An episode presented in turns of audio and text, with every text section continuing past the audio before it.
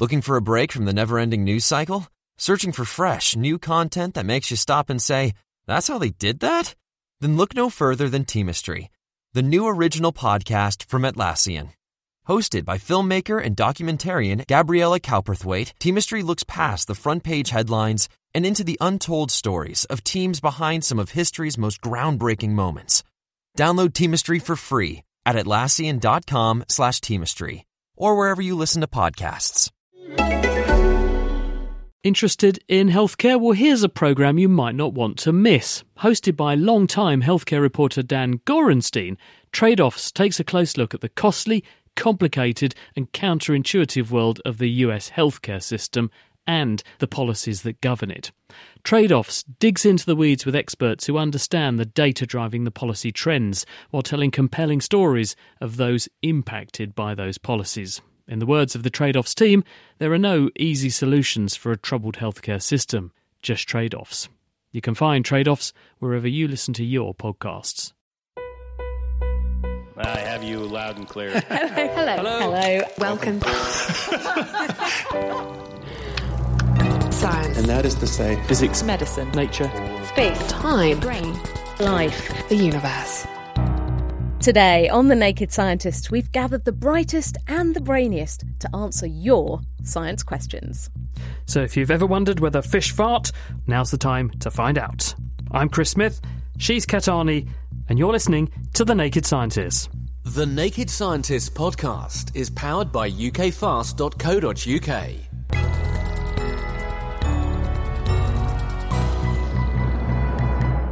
So let's meet our suite of scientists. Today we have with us Matt Middleton. He's an astronomer from Cambridge University. We have Eleanor Drinkwater. She's an animal behaviourist. I assume that doesn't mean she behaves like an animal. She's looking very quiet right now. Give us a roar. uh, also from Cambridge University. And we have Giles Yeo from the MRC Metabolic Diseases Unit who can take on your questions about diet and nutrition. And of course, there's Chris Smith who knows everything, and me who knows some stuff about genetics and stuff. You mentioned Giles. Giles, this one is for you. Frank got in touch and he said this. last year I heard this ridiculous dieting tip of shivering for 10 minutes. Is there any advantage, calorie wise, in eating all meals frozen? So, can you shiver yourself slim? I think the answer is going to be it's probably not a good idea to have your meals frozen. Saying that though, clearly if you shiver, you are using calories and you're using energy. But you can do that doing any other. It's probably easier to go for a walk. It's easier to do any number of things. I would recommend eating your food warm. So my my housemate yesterday morning walked in holding a stick of celery and said, "I'm detoxing. I'm going to do a detox. I'm just you know, hardly going to eat anything." And by lunchtime, she'd cracked and was was eating lunch. Do a lot of people just start off with all these good did she intentions? Uh, uh, she just cooked up, I think, with some like chicken and some vegetables. Uh, it was quite healthy. Not ice cream, because then you could. I think are they not looking for a bit of a get out clause? Because they could say it's cold, so I'm actually having to make a lot of energy to warm this up. So therefore, you know, I don't, it doesn't Is count. ice cream a health food? Make our day. I am not paid by Haagen Dazs or Ben and Jerry's. Other ice creams are available. I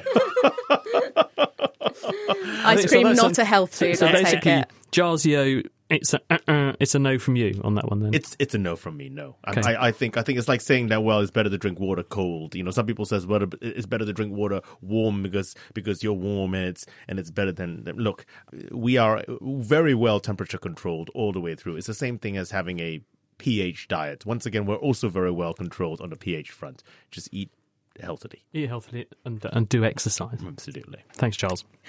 So, uh, I guess speaking about an animal that could be food, uh, here's a question for you, Eleanor, from Josephine. I have two mallard ducks that come to my patio. One comes up to the door wall and keeps tapping on the window. Why is this? What do you reckon? Well, it's a really difficult thing to say without seeing the ducks themselves. But I'd say it could be down to two things. One, if there was a nice reflection of a duck on the other side, ducks don't. Ducks can't recognise their own reflection. Um, the only bird known to recognise their own reflection is actually magpies, so it could be thinking there's another duck there. Alternatively, if you've ever fed it before, it could be coming back to try and check out check out the scope and try and persuade you to feed it something else. Has, has anyone noticed this with, with ducks? Uh, anyone got ducks in their garden? Uh, ducks with crows. Oh. I'm sorry, I was because I was asking you. I think before we came in here whether it's the same reason as with crows because we had this crow on the top of our house once, just tapping at the window. And we had to put these little spiky things up to stop them from actually from actually coming in. I think it's. I think Eleanor's point about the reflection hmm. is the one because our next door neighbour has a window that at certain times of the day reflects the sun, and the birds sit on the windowsill and tap on that round window. And I think if you look, I can see a reflected bird sitting there, and I think they probably catch sight of themselves as they go past because birds have got fiercely good vision, haven't they, Eleanor? Yeah. Uh, and um, and so they're probably trying to attack this predator that's invading their patch. And then there's also the reverse problem, isn't there? Because my, my mum has big patio doors, and before she put some big stickers of birds on them because she used to get poor little things just flying straight into the glass because they couldn't see it. Is, is that quite a big problem too? Yeah, birds flying into windows is a really big problem. Um, and in fact, there's some really cool research that's going on in order to. Birds can see in UV, whereas we can't. Um, so there's some really cool research going in to kind of put some stripes across the windows and all sorts of different things to make marks that the birds can see that we can't. Oh, wow. So you could have like a, a scary UV bird that instead of obscuring your vision with a sticker. Yeah, well, that's the idea. I think the I think the duck was just quackers. well, that's the other alternative. now, Matt, you've been very very quiet, so we're not going to let you off the uh, hook. Uh, Dylan got in touch. Hi, I'm a huge fan of your show, and I have a question for you. So, if two black holes collide and there is a ripple of time in space, what would happen if you flew through it? And what other situations can change time itself? Now, this happens on Star Trek a lot, so I'm really interested to hear the answer to this. What? People flying through a, a, A gravitational wave? well, a, an anomaly in the space-time continuum happens right. a lot. And, and Jean-Luc Picard's hand went all funny in a fruit dish once. and I always wondered how one would argue that from a physics point of view. I, I think we've identified the Trekkies in the room here. So what- singular, what singular. um, okay, so obviously a very pertinent uh, question, given that LIGO has directly detected gravitational waves. LIGO? LIGO is the la- oh, It's the gravitational wave. it is. Laser Interferometer Gravitational Wave Observatory, Right. and they detect gravitational waves for the first time. And these are formed when black holes merge. They can be formed in other ways too, but that's what's been discovered from LIGO. So these waves they propagate outwards, and then they're they're crashing through us all the time. Right now, gravitational waves are, are going through us. We don't feel them because the So I went to the curry house last night, and I think I've had one or two gravitational waves afterwards. Oh, that's beautiful. What a lovely image. Uh, the strength of gravitational waves falls away inversely with distance. And because these things are astrophysical in origin, the gravitational waves that cross us are very, very weak. In fact, LIGO had to detect essentially the sun moving by the width of a human hair. That's how accurately they had to do their measurements. That's absolutely phenomenal. But what essentially happened, though, uh, is that if you had two particles together and a gravitational wave goes through them, they'd be pulled apart and compressed at the frequency of, that wave. Okay, so if we were, it'd be like a tidal force, like when the moon goes around the Earth, so it pulls and pushes, stuff like that. So in terms of time, though, the uh, the effect is extremely minimal. But does it actually do anything different to your body? Does that mean that literally parts of your body are experiencing time slightly differently at the sa- as the wave goes through you? Time probably not. The time dilation effects are going to be extremely minimal, but in a physical way, you would you'd feel a tug. It'd be like a tidal force. So as if you But were a very small one. very very small for us. If you got very close to the black hole, then there'd be a huge tidal force. But then your day is about to get much much worse because I don't know if that was on Star Trek. yeah, right. And th- and then you are in a seriously different realm of, of time dilation effects. in serious trouble. Um, Chris, here's a question for you from our listener Stephen, who's asked We've heard a lot about the Zika virus in the news, and obviously, particularly with the Olympics starting in Rio and Zika in Brazil, is a big concern. He wants to know is it a risk to pregnant women? We've heard that it is, but how long does the virus remain active for women who might become pregnant in the future? For example, is this something for a woman to be concerned about if she catches the virus today and is thinking about becoming pregnant in, say, five years? Or does the body get rid of the infection? And what about for men who might be carrying it? Yeah, these are all really pertinent questions which we don't actually have gold standard answers to yet, but it is a big problem. And based on the paper from Andy Tatem's group at Southampton last week in Nature Microbiology, they're saying that 93 million people are going to get infected with Zika in the next two years in the Americas, and there will be one and a half million women who are currently bearing children in that group of individuals. So there's going to be a lot of exposure seizures going on. Um, and those are people who catch it when they are pregnant. Now, we know that's a risk because when you have virus in your bloodstream, it can get across the, pl- the placenta, which is normally a very good barrier, and stop it getting in. But with this virus, it can cross the placenta and it homes in on the stem cells that make your brain, as well as other tissues, and it damages those stem cells. So that's why it causes harm to a developing baby. The thing people are really worried about is whether or not it can lurk in the body and stay there so that although you've cleared the virus, you could succumb later or your pregnancy could be harmed. The evidence is that if you're female, you catch Zika, your immune system kicks in, it kicks it out, and you clear it after a week or so, and you do not have any virus that's going to cause a subsequent pregnancy, uh, any problems, because it would have to get across the placenta from the blood, and there's no virus in the blood. Where the threat comes from is that your partner could if he catches Zika virus, retain virus in certain body fluids for an extended period of time. We know that there have been sexually transmitted cases of Zika anything up to several weeks after the person stopped having any symptoms or any virus in their bloodstream. So the worry is people could think that they're actually fit and healthy and they've recovered from it, but or they may not even have had any symptoms of Zika in the first place because 80% of people don't even know they had it and then you transmit it to your partner she catches it and she then gets the virus in her bloodstream and it then goes into the baby. We don't think there's any risk of the virus going from the genital tract directly up into a baby. I think it's probably best just never to have sex again. Well, I'll I'll leave that one to you, Kat. to be able to grow, they need to be able to communicate with each other. And so the growth factors are really important because that's how the cells communicate to each other.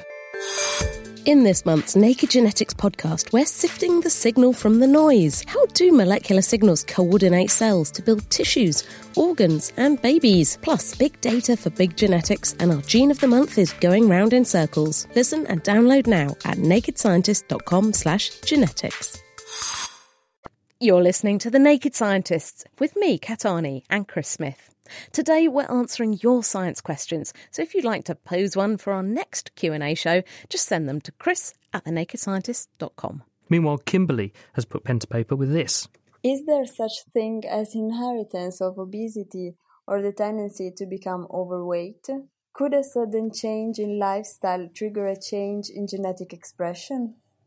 So, Giles, what do you think? There is definitely inheritance of body weight and body shape. The question, however, uh, appears to assume there's only one inheritance, one inherited uh, possibility, but there isn't. It's not just one gene. It's not just one fat gene. We we now know of over a hundred genes that are actually involved in determining your body size. The second part of the question about the role of the environment, that's a very good one because our genes haven't changed certainly over the past thirty years, whereas obesity has has skyrocketed. And that is down to the interaction between your genes and the environment. I think the analogy I always use is if two genes, two people are standing side by side, they look exactly the same. Suddenly an environment comes along, say me, and I give someone a shove and the other one not a shove, that's it. That's the someone will fall over and someone won't. And that's because they're interacting with the environment in, in, in a different fashion. In our sort of caveman era, mm. we would have had enormous advantage conferred upon us if we had genes that made us store energy for a rainy day. Whereas now you have Waitrose, Tesco, Sainsbury's, other supermarkets are available just down the street, and you can go in there and buy anything you want. You can do it. It's not only walking in to do it. You can now order anything from your oh, your that's smartphone. true. Yeah, you can have it delivered to your house. Exactly. You? you? don't even have to get your bum out the out, out the door, and that's it.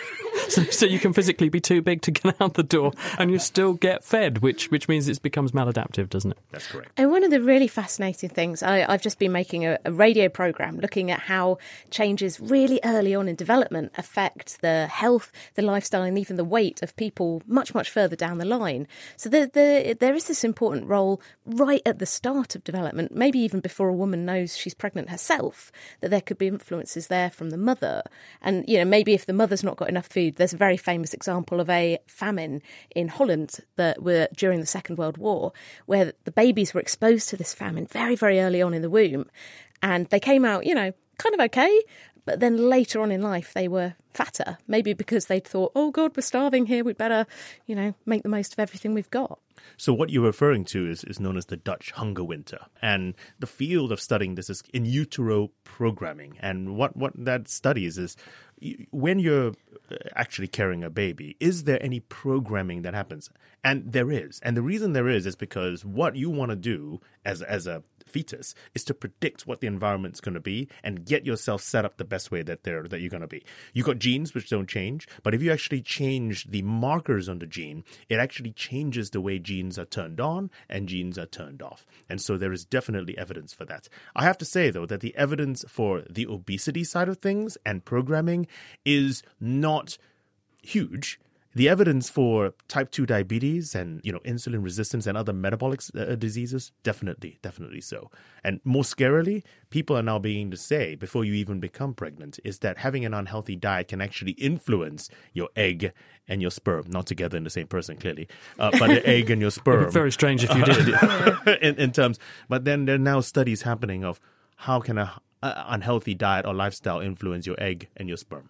There's a question here 48% happy uh, at Jemima Bond 007 has tweeted to us uh, at Naked Scientists. The biggest loser contestants, that's this weight loss program, contestants suffered issues with metabolic slowdown. Should I worry if I'm following an eight week VLCD. I'm not sure what. Um, I think that's very, probably v, very, very low, low, calorie, calorie diet. diet. So, does do you get a, a change in your metabolism in reflection to what you're eating, Giles? Well, let me see if I understand the question. I mean, the, the biggest influence on your metabolic rate is still going to be your size. So the larger you are, the higher your metabolic rate, oddly enough, and the smaller you are, the lower your metabolic rate. So there's that. However, however, what happens when you lose weight and you lose a lot of weight? Your body, your brain in particular, does not like that. And so what it does is it tries everything it can to stop you from losing weight. And one of the things it does is to slow down ever so slightly your metabolic rate and also increase your food intake to try and make you gain the weight back.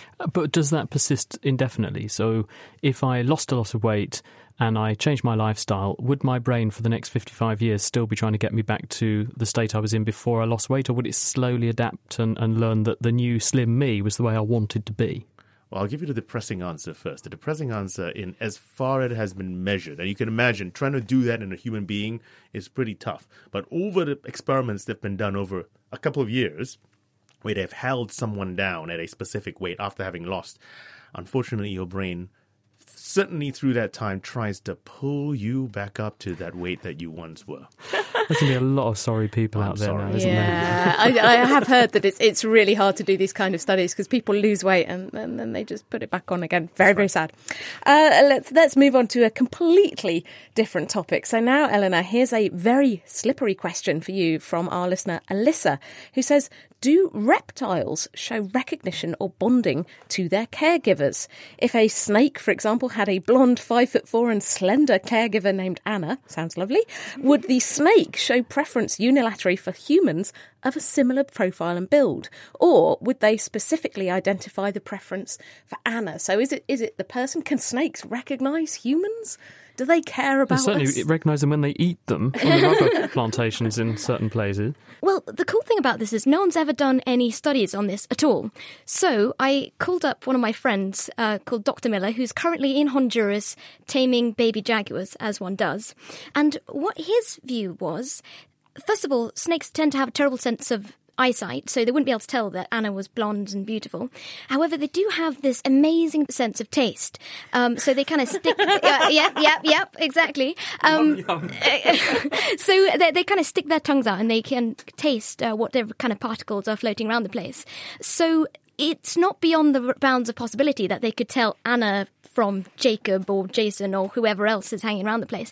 However, the really interesting thing, though, is with a few wonderful exceptions, including iguanas, most reptiles tend to be pretty asocial. They don't tend to, they're not like dogs. Like dogs are kind of pack animals and they want to hang out together, whereas snakes don't really care. So the thing is, there's probably no pressure for the snake to form a bond with Anna because there's no real kind of bonding with snakes in the wild.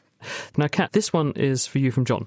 I know that humans generally share 99% of our genes. With 25,000 genes, that means we differ by only 250 genes. It seems to me that we cannot possibly differ by the same 250 genes. Thus, my question is how many genes does a random pair of humans actually share?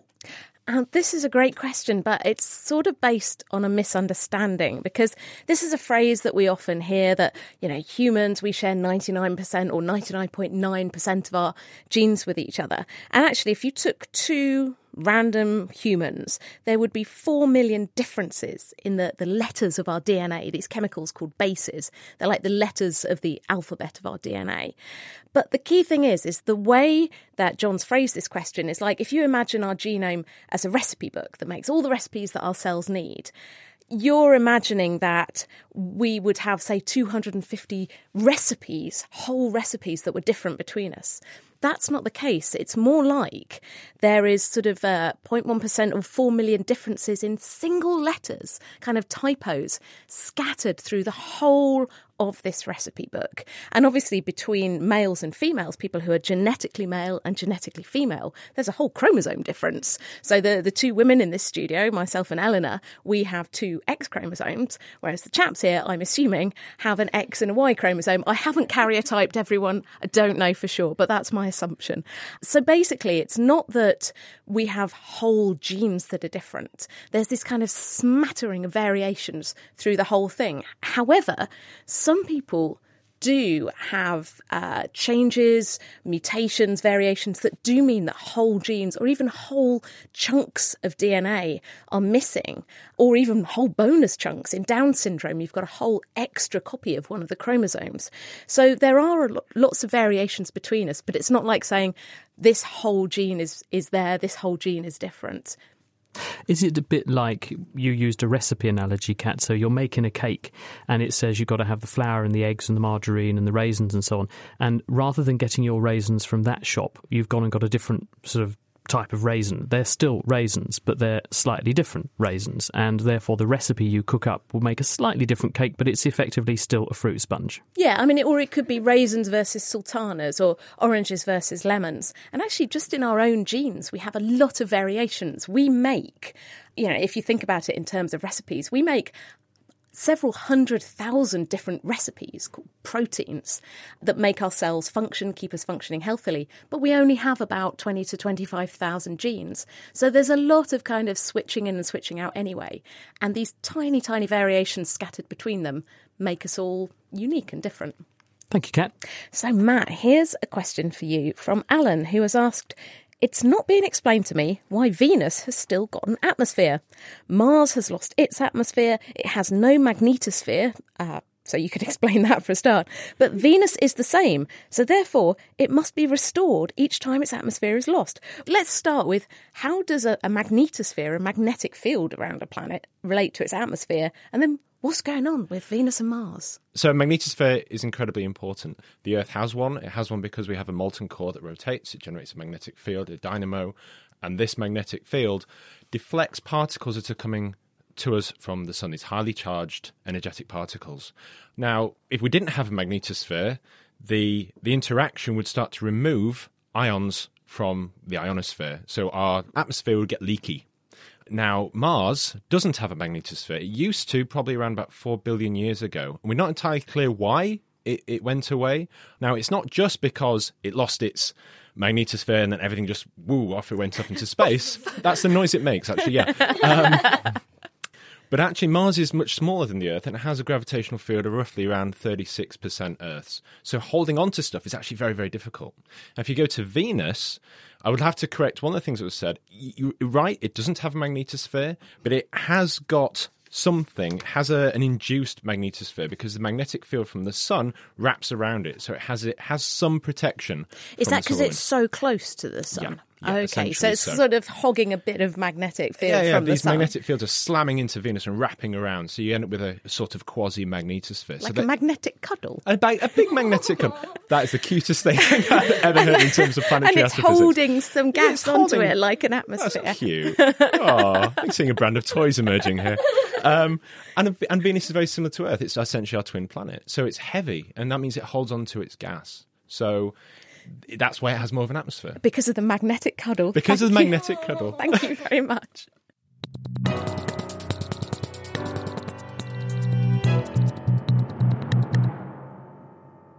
You are listening to The Naked Scientists with me, Kat Arney. And with me, Chris Smith. And if you'd like to get in touch to ask a question, for instance, you can tweet at Naked Scientists or you can email chris at thenakedscientist.com. This week, we have a fabulous panel of pundits for you, including Matt Middleton, he's an astronomer from Cambridge University, Giles Yeo, who's an expert in human metabolism, and Eleanor Drinkwater, who is an animal behavioural specialist. Mark has been in touch, and this is his question. Hello, Mark. Go go for it. All right. I have read that fructose in, is, in humans is metabolized to fat and little else. Fructose is readily available in most forms of fruit, form of packaging that arrives in the glut in the autumn. So herbivores and omnivores then have a food source that arrives in huge quantities, encourages overeating, and is metabolized straight to fat just prior to the winter when food is scarce and fat reserves are needed. Could this be the source of maladaptation to modern sweet foods? Are we forever stuck preparing for a time of scarcity that never arrives and shaped by a metabolic pathway that no longer fulfills its intended purpose and instead makes us obese? Uh, if I if I may, Mark, it is not true that fructose is converted to fat and little and little else. Undoubtedly, glucose, which is our normal, which is our normal fuel that increases insulin and, and, and, everything else, that is absorbed by your muscles and by your fat. And that's not true for fructose. It goes largely to the liver where it's actually metabolized there. About only about 1% or so, maybe slightly less, goes directly to fat. What Most, happens to the other 99%? It's actually divided between um, glycogen and actually being converted into glucose in, uh, in, in of itself. There is, however, variation in how people handle fructose. Okay, so some people handle fructose slightly better than others, but at the end of the day, all things will be converted into fat if you have too much of it. So, in other words, even if you have too much glucose, once your body uses up the glucose it needs to use, it will be converted into fat. The same thing for protein, the same thing for fructose as well. So, does Mark have a point that you have this big glut of fructose at one time in the year and it does end up as, as fat because effectively animals are taking more energy than they need, so it favours becoming obese. But it's not only fructose. I mean, fructose is found largely in fruit, but together with glucose to form sucrose.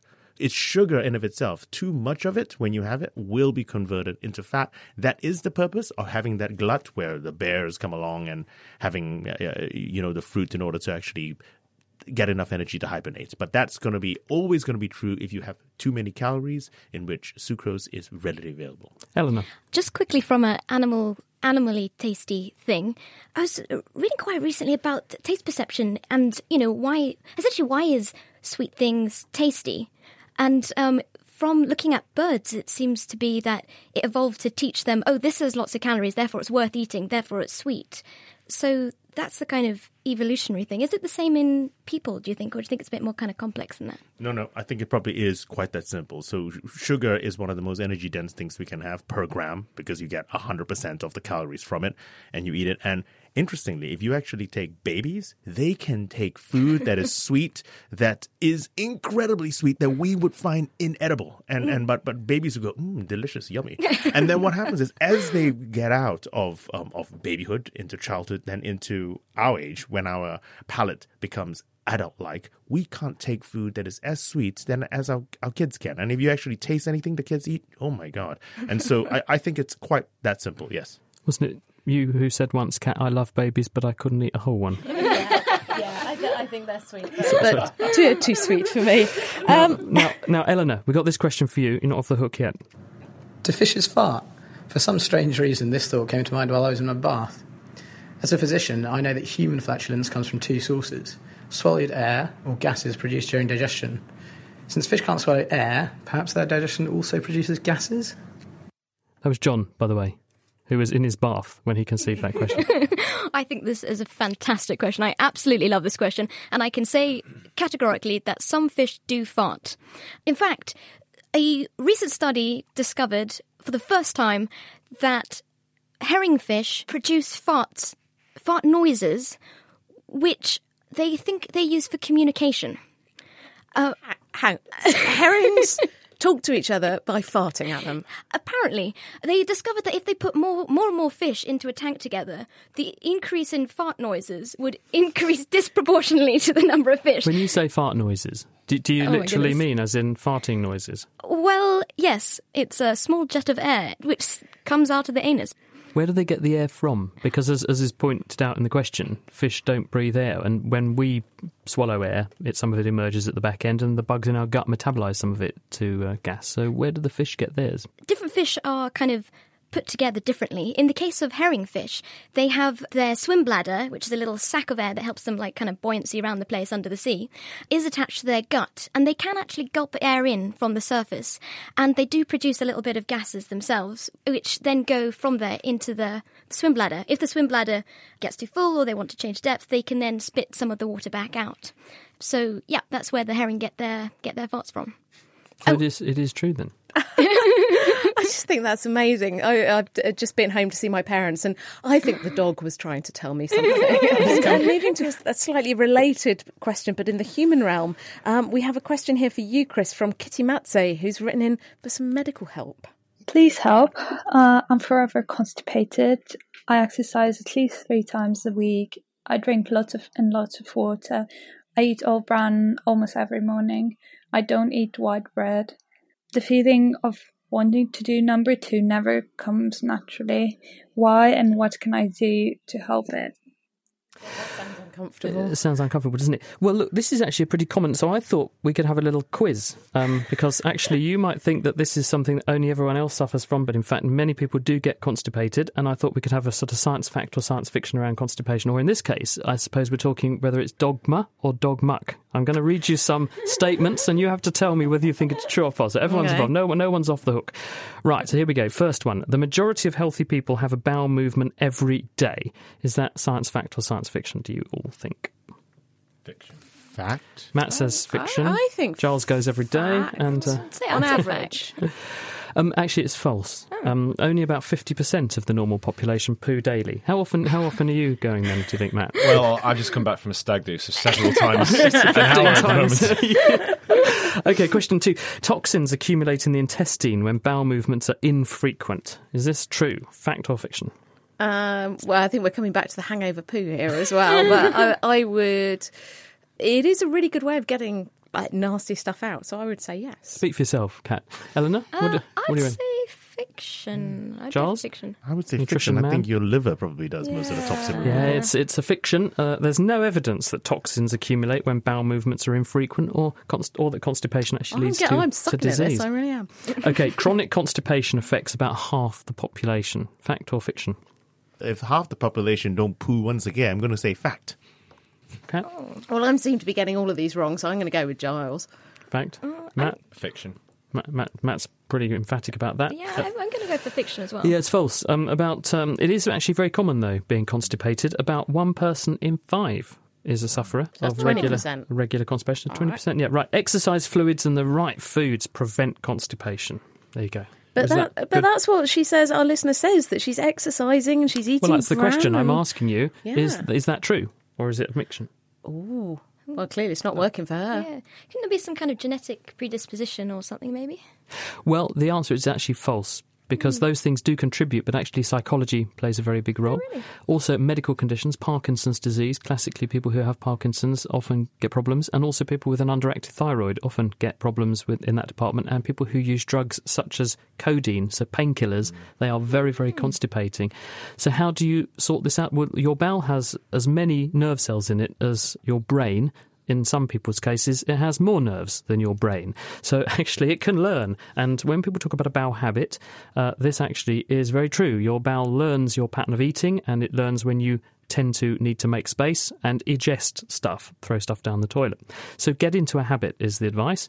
Um, go to the toilet regularly at the same time, but anything between once a day and about once a week is actually known to be compatible with good health. And most people think themselves into a state of, of worry when in fact they don't need to worry. So you're all right, Kat, you're okay. now it says here, sorry, Matt. I. I would point out that if you are really struggling, strong German lager is also This is proven to be highly evidence-based approach.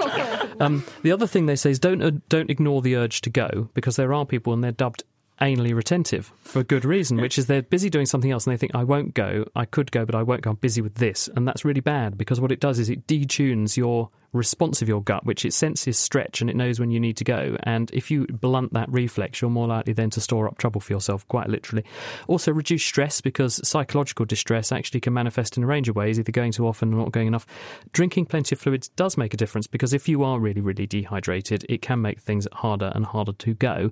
Also, increasing dietary fibre is a good idea because that does have a pro motility effect in some people. And don't abuse laxatives because there are some people who think they've got something wrong, so they start taking lots of laxatives, and the laxatives make them go, but then they become laxative dependent. And um, it's a good idea not to do that, but to resort to other things. The thing that, to bottom line here, excuse the pun, is that is that it's not so much how often you go that's the problem; it's if something changes. And what doctors like me are interested in, um, not not at parties, but if, if, if you come to seek my advice professionally, is we're asking you not how often do you go, but have you noticed any change? Because what's normal for you, we're all different. Everyone has their own sort of bowel habit, but it's when it changes all of a sudden, having previously been established, that's when we worry. So if, if being a little bit constipated is normal for you, consider some of these simple things that might help to improve matters, but don't panic unless something has suddenly changed. The Naked Scientist getting to the bottom of all the important issues. So, um, Rob has tweeted at Naked Scientist saying, how efficiently do we use the calories and nutrients in the foods we eat? Are all foods equal in what we get out of them? Giles, this is one for you. It's a very good question. Is in essence is every calorie a calorie? And from a physic from a physics point of view, clearly a calorie is a unit of energy. So every calorie is a calorie. How- Can we well, like just unpack what hmm. is a calorie? calorie is the amount of energy you need to raise one liter of water by one degree. Yep. That's correct. I'm, I'm Yep. getting the thumb. The, thumb, the So it's literally it's how much energy is in Yeah. this particular amount of food. So that that's calories. So a calorie is is a calorie is a calorie A or calorie not a is calorie? a calorie once you actually get access to it. It's all Ah. about caloric availability. Let me give you the, the, the example. 100 calories of sugar, which we're talking about, if you ate that, you would get 100 calories out of it because it's our base fuel. 100 calories of sweet corn. Now, anyone who's ever eaten sweet corn and given the topic of a conversation had a peek had a peek down the next day you can see that you do not digest 100 calories of sweet corn. If you take that sweet corn, however, and actually dry it up and pound it and make it into um, like a cornbread, then you get a lot more accessibility. So how you actually treat the calories, um, the type of calorie, and, and in what form it, it is, gives you different caloric availability, and therefore people think different calories differ, which which they do from that perspective. You're listening to The Naked Scientists with me, Chris Smith, and also with Kat Arney. This week we're answering your science questions, so if you have a question you would like us to answer for you, send them in and we'll put them in the bag for next time. It's chris at thenakedscientist.com.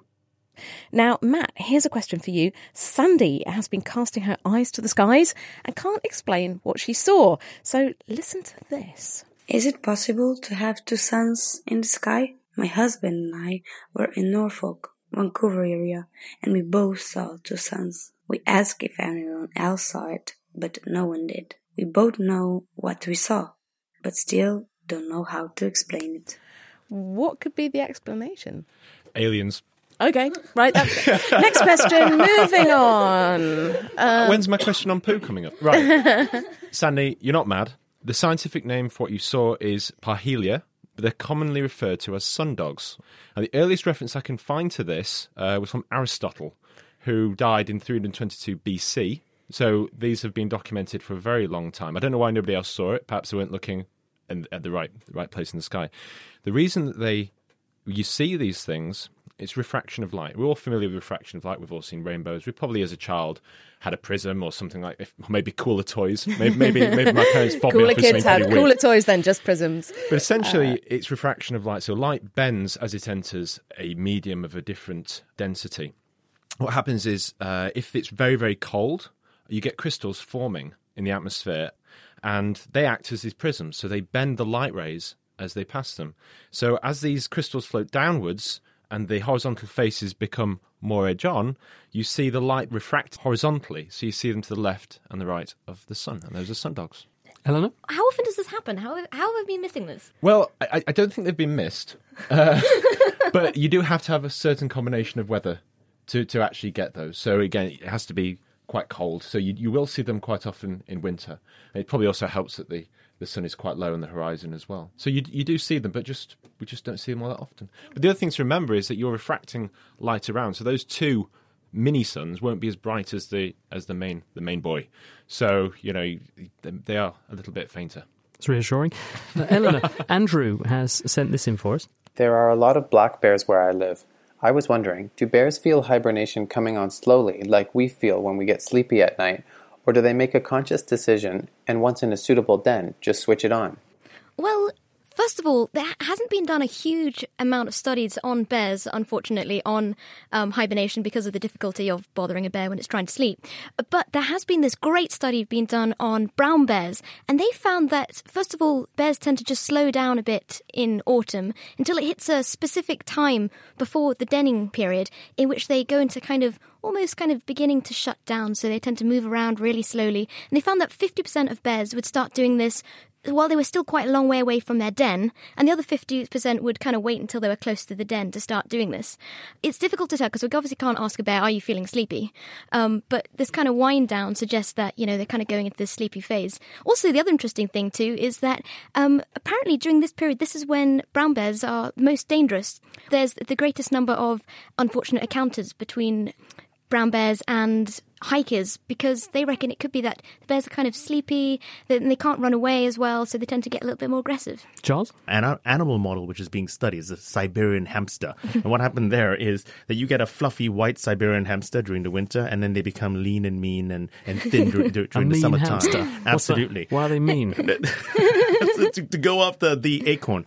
But the, the, but, but the critical thing, the, the critical thing is the scientists can induce changes in these animals just by changing the time of light. So if you go from eight hours um, light to, to 16 hours uh, dark, you will then have a winter winter hamster. And if you actually switch it around, you end up with a summer hamster. And so you're actually able to, to, to, to, change this. I don't know if this is true so for the, bears. The light day length Mm. is the trigger for That's initiating right. Whatever the pathway kicks in to say you need to be thinking about going to bed now. Correct. That's so cool. With bears, they kind of found that they correlated with um, the amount of food present and what the temperature was. But um, I, I don't know whether if you put bears in a in a box and change their light patterns. I know, I know, I know. With lizards, I'm sure they, they'd be they do that. delighted, I know. Exactly. Sure, they wouldn't mind at all. Well, you know, no. Well, if anyone's daring enough to try the experiment, do send in your findings to chris at thenakedscientist.com. Okay, Kat, it's your turn. We've heard from Ned, and he wants to know is there a link between diet and cancer? And specifically, he asks about vegan diets and allegedly lower rates of cancer in that group. Is that true? So, this is a really, really complicated question because, unlike a behaviour like smoking or even drinking alcohol, everyone has a different diet. Everyone eats different amounts of food, all sorts of different types of food. It's different in, in different parts of the world. And as we heard earlier from Giles, like different people have different genetics and respond differently to the food that they eat. So it's really, really hard to unpick all of this. Now, there are a couple of massive studies that are going on. There's a, a huge study called EPIC, which is the European Prospective Investigation of Diet and Cancer. Um, I know that Cancer Research UK is helping to fund a big part of that. And there's sites in Oxford and in Norfolk where they're looking at thousands of people. And in total, I think it's half a million people in Europe where they're saying, okay, what do you eat? How do you live? How does this affect your risk of cancer and of other diseases as well? They're looking at things like diabetes and heart disease. Now, there are a few broad brush things that EPIC has pulled out uh, in terms of diet. So, in, in terms of specific types of foods, it has shown that the more red meat and particularly the more processed meat you have in your diet, the higher your risk of certain types of cancer, and particularly bowel cancer is one of them. If you eat more fish, you have a lower risk of bowel cancer. Um, if you eat more veg, more fibre in your diet, broadly that reduces your risk of certain types of cancer, particularly bowel cancer. Um, and also, there's a big part of just your overall body weight. So we know that the more obese you are, that does increase your risk of cancer too. Um, the exact components of the diet and whether being specifically a vegetarian or a vegan is a lot more hard to unpick, particularly because in the studies there aren't that many vegetarians and vegans.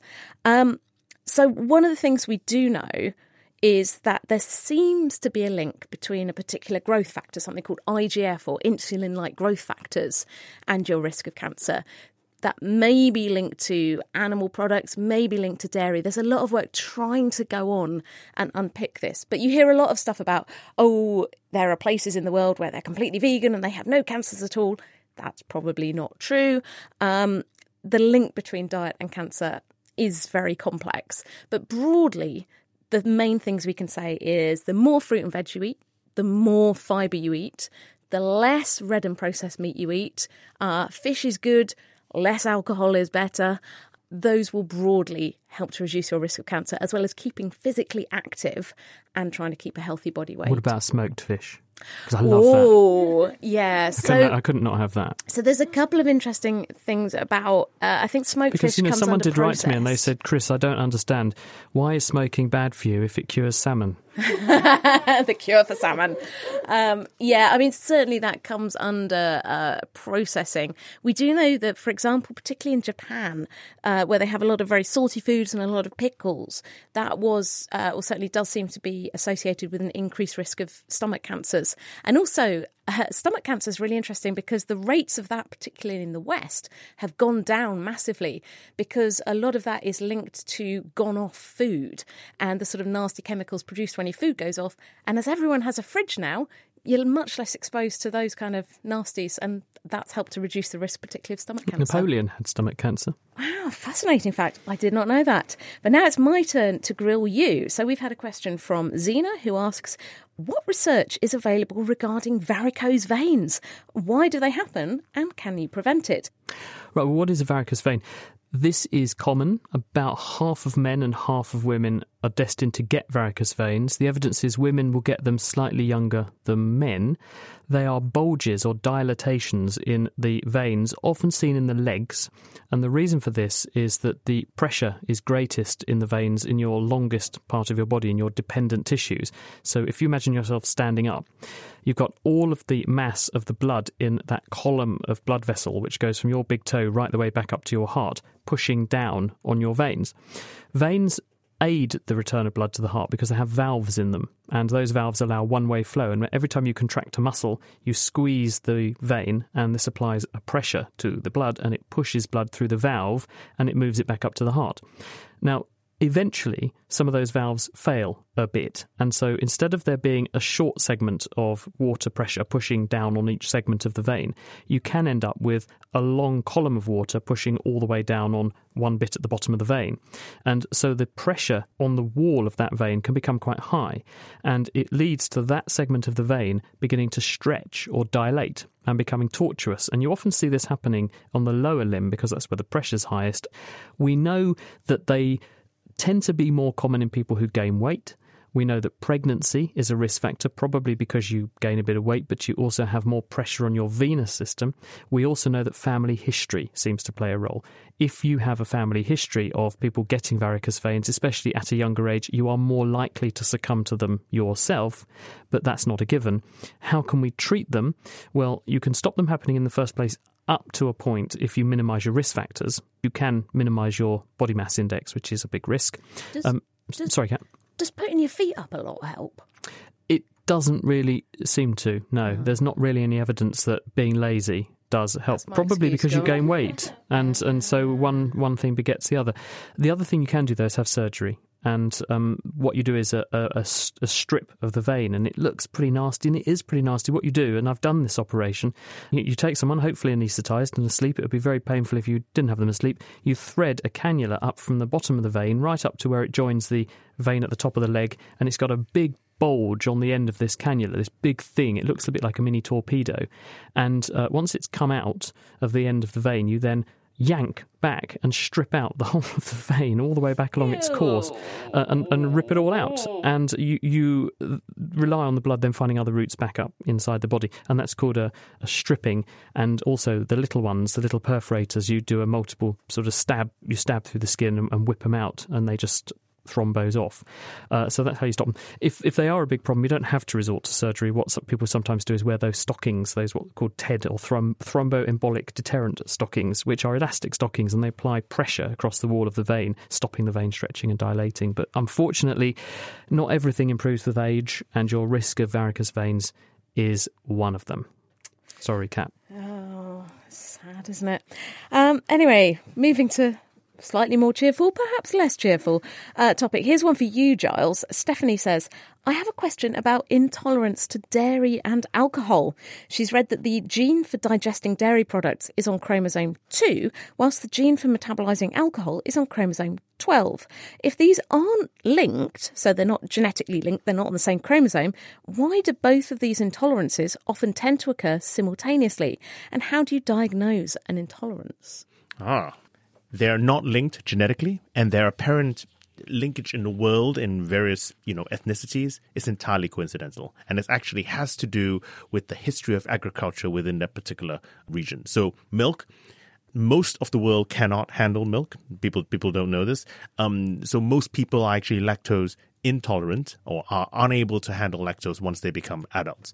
The reason why uh, the ability to lactose has evolved is because three different populations in particular, Northern Europeans and two different African tribes, figured out that if you don't kill the cow or the camel or the goat immediately and eat the meat, but drink the milk, you actually get a lot more calories out of them. That's the first thing. The second thing is milk provides a very safe drinking source. And so for people who are able to take advantage of this, they thrived. You might ask why a lot of the world are not able to handle milk. I'm Chinese, so I'll use the Chinese example. And the reason why is because they had their own other sources of calories. And the Chinese, for example, were the first people to domesticate chickens. And so then chickens came with eggs, and they were able to, to do that. And the Chinese were the first to domesticate pigs, and we don't drink pig milk egg. So so so therefore th- therefore therefore they, they, they do that. I thought you were going to say they were the first to come up with crispy duck as well. I mean, that, that is also fantastic. Poultry, all, all in general. In terms of in, in terms of alcohol, alcohol. Um, once again, post agriculture, and people were able to, to drink it, and people have always drunk it for cultural reasons. The reason why some cultures are able to handle it more than others, however, has to do with safe drinking water.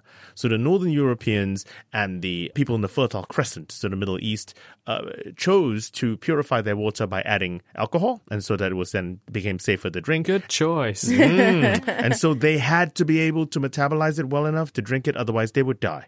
The Chinese amongst other other other groups, uh, chose to boil it and then uh, the water and end up sticking some twigs in it and called it tea. And so they, although they did drink alcohol, their survival did not rely on alcohol. So those genetic variations for lactose tolerance and alcohol tolerance have just become selected in the populations that have loads of dairy and loads of booze. Correct. A slightly more macabre question here from Michelle.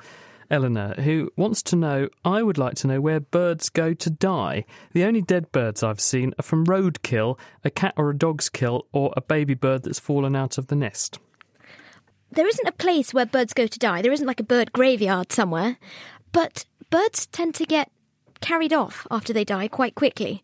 There was an experiment done in which they put 275 baby chickens, baby chicken chicks who had been killed. They, they left 275 of these out in the field and then they came back the next day to check on them.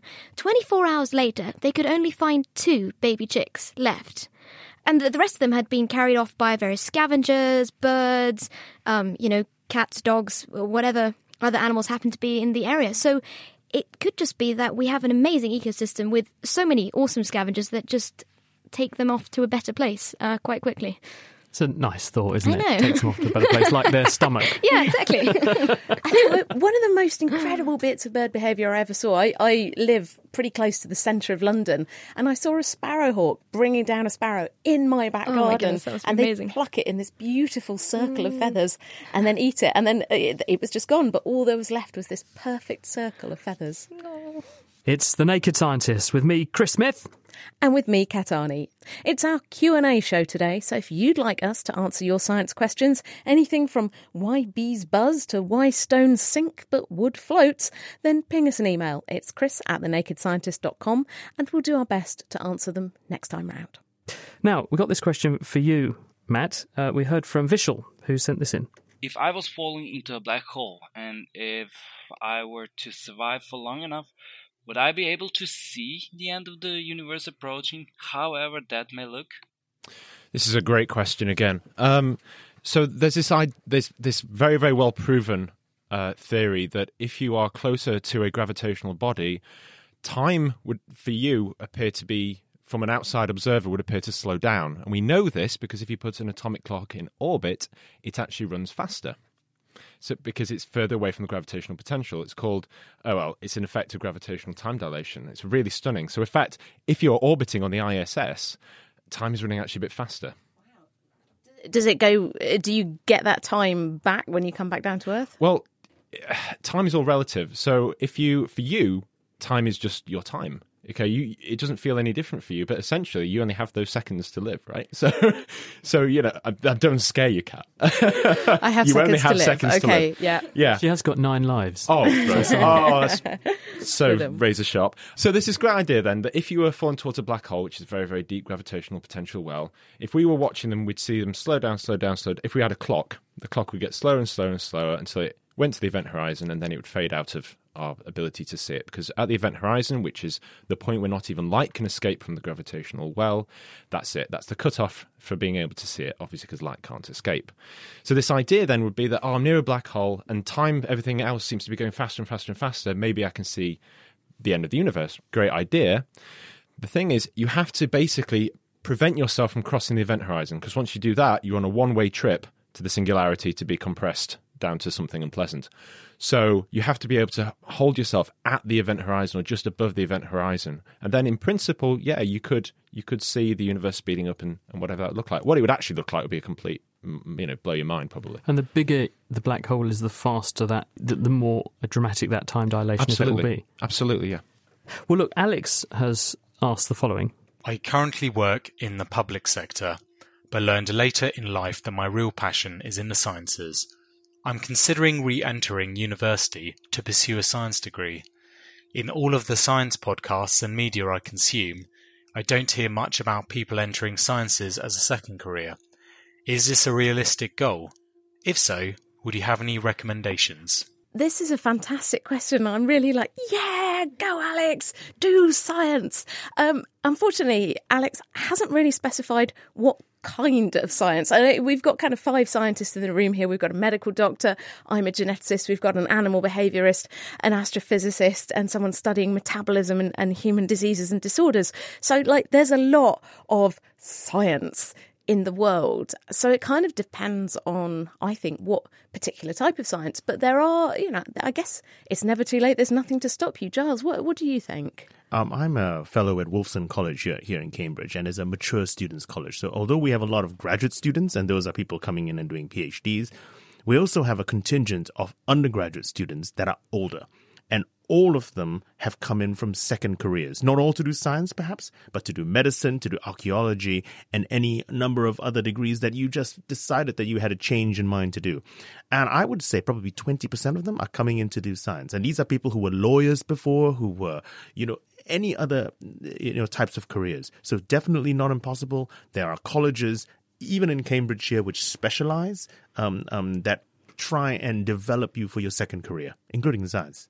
What do you reckon, Matt? I mean, if if someone, for example, particularly I always feel to go into physics, you've got to have really good maths. You absolutely do, Kat. You're right. I mean, yes, Alex, go for it. You know, absolutely follow your heart, your dreams, and whatever. Lots of good platitudes. Um, but absolutely, don't don't give up on that. But it is it is tricky. I mean, you, you shouldn't for a second think that this is something that anybody. You know, I'm just drop of a hat. I'm no longer going to be a lawyer. I'm no longer going to be an accountant. I'm going to be something else entirely. You do have to. It's good to have some transferable skills like maths, certainly for physics. And the other thing to keep in mind is that if you do want to follow an academic track, and I hate to be the bearer of bad news, but if you want to get to the end and have tenure or a lectureship or something like that, they do actually care a little bit about your age. Some places want younger departments moving forward that they can then mould. So if you're going to, be a lecturer for sort of five years before you you retire, that isn't always seen in a great light. But that shouldn't that should not stop you at all. I also think it's important just that we have more people who are literate in science broadly. I mean, really briefly, Eleanor, what, what would be your advice? I'd say go for it. I think it's super exciting. I'd say if you're still wondering which kind of science you want, then try it out. There's lots of places that do internships or experiences that you would be able to get in touch with people. And there's always the Open University as well. Well, that's it for this week. Thank you to our wonderful guests, including Matt Middleton, Giles Yeo and Eleanor Drinkwater, and Greer Jackson for production. Next time, a hundred years have gone by since cocaine was made illegal. The naked scientists are going to be getting high on the science of drugs. And just in case you're terminally disappointed that you didn't hear what a farting fish sounds like, we've got the sound just for you. And on that note, The Naked Scientist comes to you from Cambridge University and is supported by the STFC, the EPSRC, and Rolls Royce. Thank you for listening, and until next time, goodbye.